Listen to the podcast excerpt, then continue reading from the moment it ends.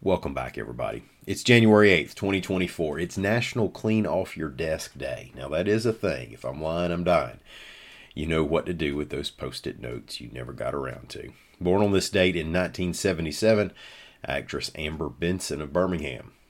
To catch up on the news from the past couple days, we have an officer arrested in a shooting death and a lifetime award for an Alabama music legend. But we'll start with this weather that some of us might get this evening. My name's Ike Morgan, and we're down in Alabama.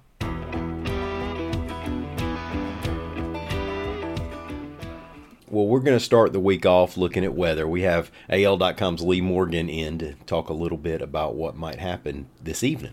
Yes, we have got the potential for a what the Weather Service is calling a high impact severe weather event late tonight into Tuesday morning. The area we're watching for the potential for severe weather is South Alabama, really southwest Alabama, late tonight to Tuesday morning, and then the threat shifts eastward to southeast Alabama later in the morning on Tuesday. We've got the potential for some tornadoes, including a few strong ones, wind gusts as high as 70 miles an hour, and heavy rain in those areas. So, we're really looking at two potential rounds of severe weather. The first could start as early as 10 p.m. in southwest Alabama and shift uh, to the east during the overnight hours. Now, that's just severe weather. North Alabama and north central Alabama aren't really expected to get severe storms, although they could see some storms and heavy rain.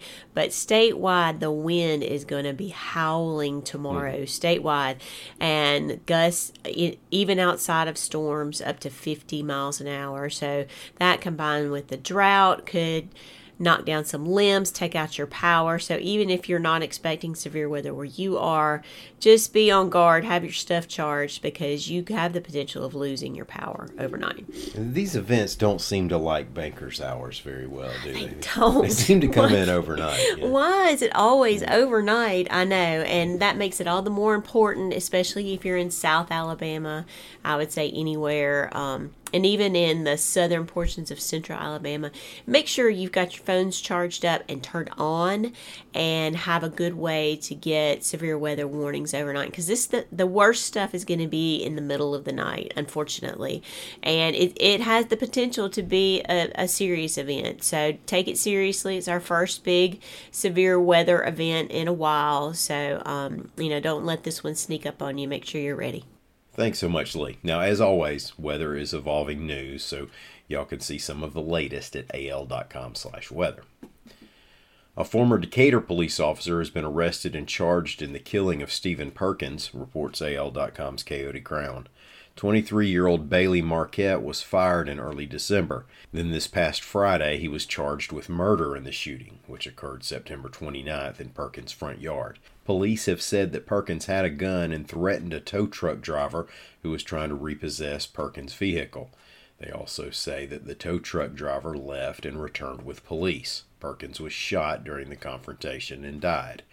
Now, his death has been followed by months of protest in Morgan County. Three other officers were fired or suspended and are named in a federal lawsuit, but they were not indicted by the grand jury.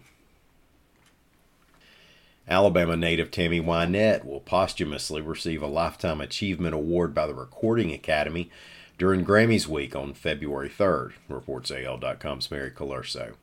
The First Lady of Country Music, as she was known, was born Virginia Wynette Pugh in a Red Bay doctor's office in 1942. She grew up across the state line in Mississippi, but later worked as a hairdresser in Midfield and appeared on the Country Boy Eddie show in the early 60s. During her career, Wynette won two Grammys and three CMA Female Vocalist of the Year awards. She's in the Country Music Hall of Fame and Alabama Music Hall of Fame, and this list could go on and on and on. Thank y'all so much for listening. We're going to be back again tomorrow. Until then, y'all be safe and come by and see us anytime you want to on the internet at al.com.